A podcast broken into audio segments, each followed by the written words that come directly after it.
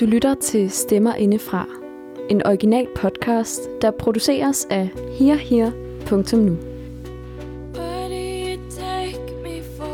Hver måned tager vi en ny diagnose ud af lægernes journaler og giver den en stemme. Du har måske hørt om diagnoserne, men ved du egentlig, hvad det vil sige at leve med dem? Over to episoder udfolder vi en historie om spiseforstyrrelsen anoreksi. Det du lytter til nu er episode 2, så hvis du ikke har lyttet til episode 1 endnu, så synes jeg, du skal lytte til den først.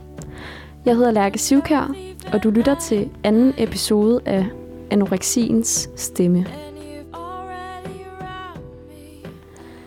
Sine går i 8. klasse, da hun får diagnosen anoreksi. En sygdom, hun har svært ved at forlige sig med og se sig selv i. Selvom hun har de her svære følelser, så kan hun ikke løbe fra, at hun er syg. Faktisk meget syg. Sidste episode sluttede ved begyndelsen af Sines store nedtur. I slutningen af 2G er Sine så lavvægtig, at hun lader sig indlægge. Faktisk har hun ikke et valg. Også selvom det er det sværeste, hun kan forestille sig. Det er bare det sidste, jeg vil. Jeg græder, og jeg græder. Og jeg græder. Og mine forældre, de, øh, de ved ikke noget om, Øh, hvad jeg vejer, fordi det har jeg ikke fortalt dem.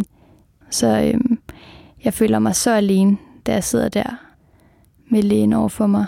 Og vil heller ikke rigtig ringe til dem, fordi jeg vil ikke fortælle, hvor dårligt det egentlig står til, og at jeg faktisk nu skal indlægges. Ja. Og jeg ender så med at gå, øh, gå med frivilligt, fordi ellers så vil jeg blive indlagt med tvang, og det, det er ikke ret. Det er sådan noget med, at man er øh, under øh, overvågning 24 timer i døgnet, og, øh, og ikke må gå ud og sådan noget.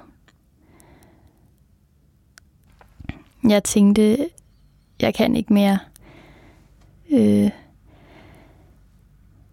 jeg kan virkelig ikke den her sygdom mere.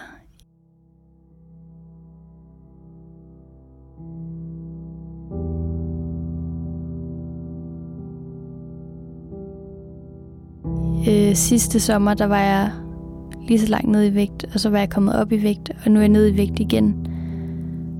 Jeg tænkte også, at jeg virkelig ikke ville indlægges.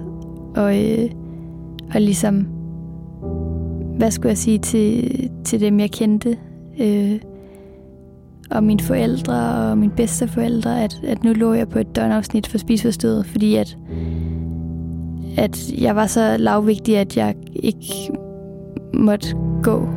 Øhm, og hvis ikke jeg begyndte at spise, så skulle jeg have sonde. Øh, jeg tænkte sådan, hvordan kan jeg være så hård mod mig selv? Jeg synes, øh, det var, øh, det var pinligt, at den pige, der tidligere var så glad og, og søn pige, nu skulle fortælle, at hun skulle ligge på en, en stue. Sina er indlagt på døgnafsnittet. Hverdagen er struktureret og stringent. Overvågning, hvide sterile gange og sparsomt møblerede værelser bliver hverdag for Sine.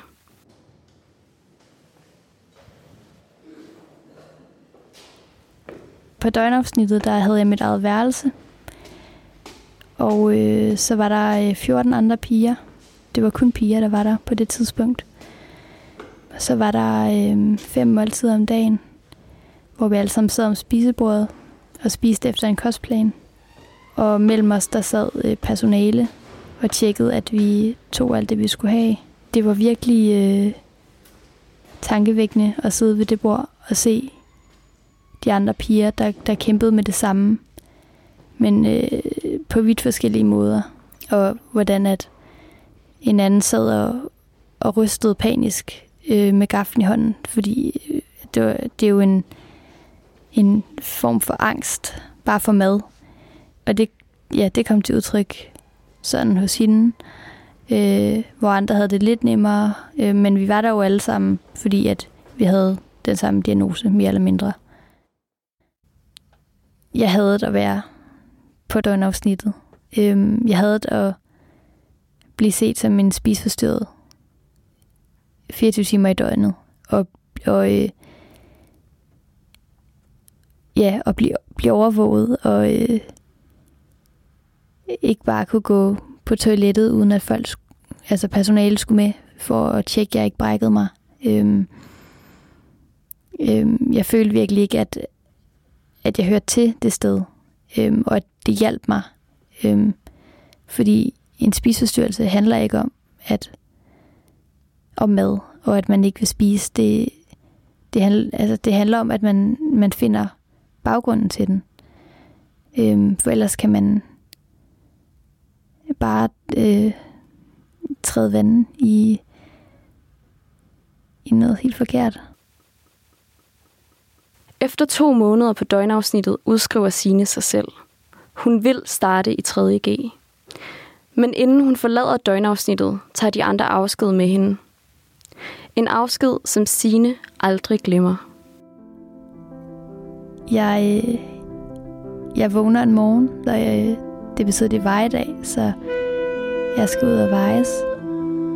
Og efter det, så øh, mødes jeg med min læge, der er tilknyttet, og fortæller, at jeg gerne vil udskrive mig selv, fordi jeg gerne vil starte i, øh, i 3.G. Og det er meget vigtigt for mig, og at jeg ikke føler, at jeg hører til her på afsnittet. Og vi har så en længere snak, men hun forstår godt, hvad jeg siger, og siger også, at hun ikke kan holde mig tilbage længere, fordi min vægt ikke er så lav, at, at jeg er i livsfar. Så øh, vi bliver enige om, at, øh, at jeg udskriver mig selv, og at øh, jeg ugen efter kan jeg forlade afsnittet. Det er min sidste dag på døgnafsnittet, og jeg kommer ind til spisebordet, hvor alle de andre piger øh, sidder.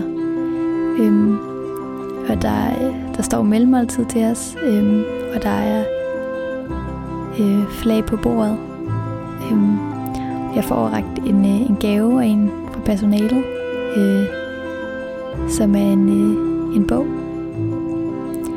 Og så, øh, så synger vi alle sammen Flyv lille fugl af Rasmus Sebak. Og det var, det var bare virkelig rørende og, og smukt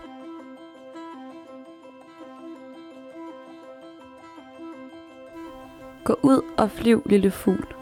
Ud i verden. Når det nu er forbi. Flyv, lille fugl. Tag mit hjerte. Det jeg egentlig prøver at sige, er held og lykke. Må du elske hver en skønhedsfejl. Og vide, man ikke skal være perfekt. Må du huske, selv hvis du står ved verdens ende, er jeg kun et opkald væk. Og jeg, jeg kunne bare mærke, hvordan glæden boblede i mig. Fordi øh, at om lidt, så skulle jeg ud i livet og, og var fri. For at komme ud af mit spiseforstyrrelse, så, øh, så har jeg gjort rigtig meget selv. Øhm, og det er fordi, at det kun er en selv, der kan gøre en rask. Det er ikke andre. Og det er også det, der er hårdt at erkende, at at øh, det er en selv, der står med nøglen til friheden. Øhm. Så jeg har øh, arbejdet rigtig meget med mig selv, og øh, mange af de regler, jeg har, spiseforståede regler, jeg har haft, har jeg prøvet langsomt at ændre. Øhm. Og så hele tiden tænkt, hvad det er, jeg gerne vil i mit liv, og sat nogle mål, og dem her vil jeg, vil jeg nå. Øhm, og få noget, noget motivation. Øh, jeg vil rigtig gerne ud at rejse og øh, opleve verden. Det er jeg altid godt kunne lide. Jeg vil gerne øh, have et job og en uddannelse og, øh, og en familie, som, øh, som var glad, og som jeg kunne være sammen med, uden at øh, min, øh, min anoreksi og, og øh, spise øh, vaner ligesom gik ind og ødelagde det forhold. Jeg håber på at blive forfatter. Mm. det, ja, det er min drøm. Øhm, men allervigtigst for mig, så er det at komme hele dag med min spisforstyrrelse. Og de tanker, som dagligt øh, popper op i mig. Sine finder et sted, der kun er hendes. En oase, hvor hun får afløb for sine følelser og tanker. Sine skriver digte. Øhm, efter en hård dag på gymnasiet, så, øh, så øh, går jeg hen øhm, på kirkegården, der sådan er blevet mit, mit faste tilflugtssted. Og der er så et stort tulipantræ, jeg sætter mig under. Øhm, og her skriver jeg digte om de tanker og følelser, jeg har. Og ved siden af tulipantræet, der, er der, et, der, der står der et stort springvand. Øhm, så jeg kan høre vandet, der, der klukker, imens jeg sidder på bænken. Øhm, og så dufter der virkelig dejligt af, af blomster fra ja, både tulipantræet og blomsterne omkring. Det har betydet rigtig meget. Og jeg synes, at det har været nemmere at, at, at få det ud i form af digte, end, end sådan at skrive normal øh, dagbogsagtigt.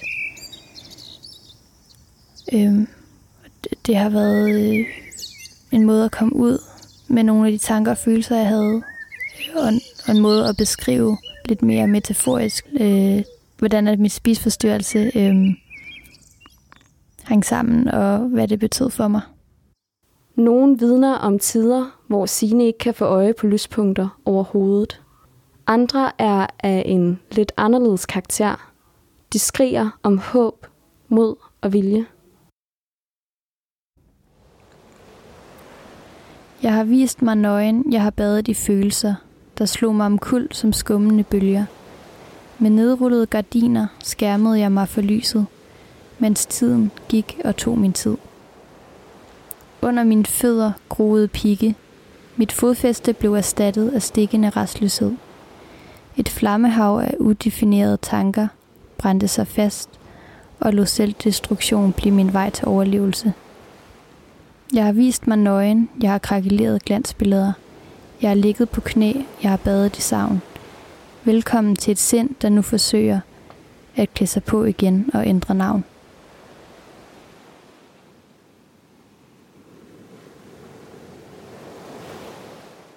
Efter jeg har haft anoreksi i rigtig mm. mange år, så vælger de så at udrede mig for autisme.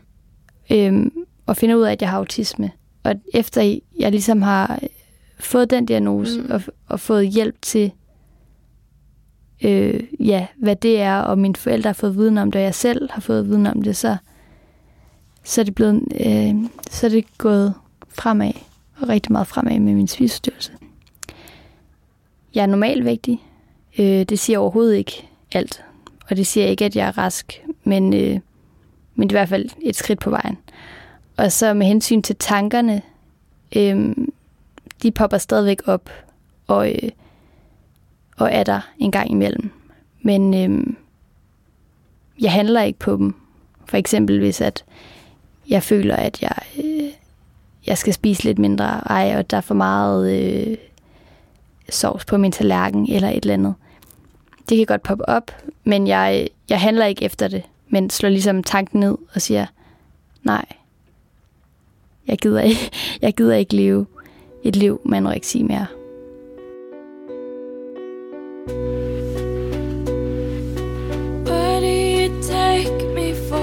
Det var Sines historie. En stor tak til Sine for at dele sin personlige rejse. Helt fra starten til nedture, og så til der, hvor hun står i dag. Tættere på at være fri for anoreksien end nogensinde før. Anoreksiens stemme er produceret af hirhir.nu. Skrevet og tilrettelagt af Lærke Sivkær. Det er mig. I redaktionen finder du også Anders Guldberg, Clara Agnes Bøsling og Christiane Digte Vedel. Abonner på Stemmer Indefra, så den næste episode ligger i din podcast-app som det første. Og har du en idé til en diagnose, som vi skal tage op i podcasten, så send dem straks til mailadressen i episodebeskrivelsen. Tak fordi du lytter med, og husk at snakke om det, der er svært.